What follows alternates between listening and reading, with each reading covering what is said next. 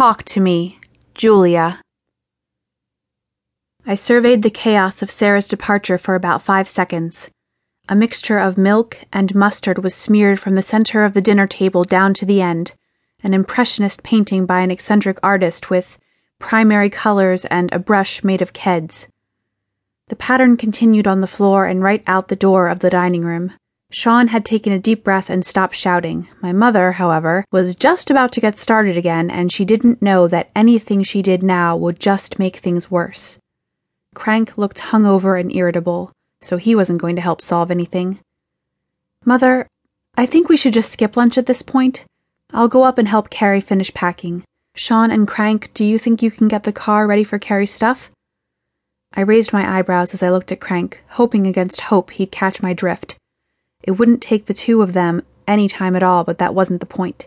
The point was to separate my mother and Sean before one of them said something unforgivable. Crank nodded, and I breathed a sigh of relief. Come on, Sean, he said, and the two of them headed back down the stairs. My mother looked at me, alarm on her face. Julia, what? I held a palm up. Mother, just stop.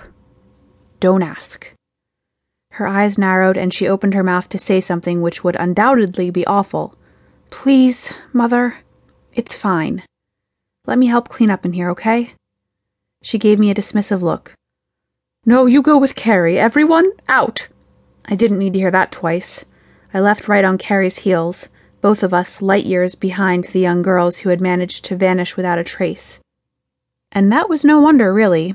I tried to run away from our mother any chance I could. I hadn't been in Carrie's room since Christmas, but it looked much the same. A large black poster showed a green planet, apparently sticking its tongue out, if planets could have tongues, with the reminder, Don't panic, printed in large, friendly letters. Her bookshelves were doubled and tripled up, books stacked sideways and in crazy directions. The desk was clear. A close inspection would turn up certain items and keepsakes missing. Her closet, hanging open, was nearly empty. She was obviously ready to leave. She only had two suitcases, but one of them was very large. I just need to get a couple last things in here, she said. Take your time, I murmured. I leaned against the window, looking to Cabrillo Street. Crank and Sean had the trunk of the Mustang open and were pulling things out. I glanced at the trunk, then Carrie's suitcases. We should be okay. What's going on with you and Crank? she asked. What? She tugged on the zipper to one of her suitcases, trying her hardest to get it closed. It was resisting her. I walked over and held the suitcase still. Don't try to snow me, Julia. I shrugged. We've. It. I closed my eyes because I didn't know how to say it. She stopped with the suitcase. Julia, talk to me. I shook my head. We've just. It's been awful. The tour. To my horror, I felt my throat closing. Tears, unwanted, unwarranted, out of control, were clawing their way out. I forced them back. What's been awful? she asked. I didn't know where to begin.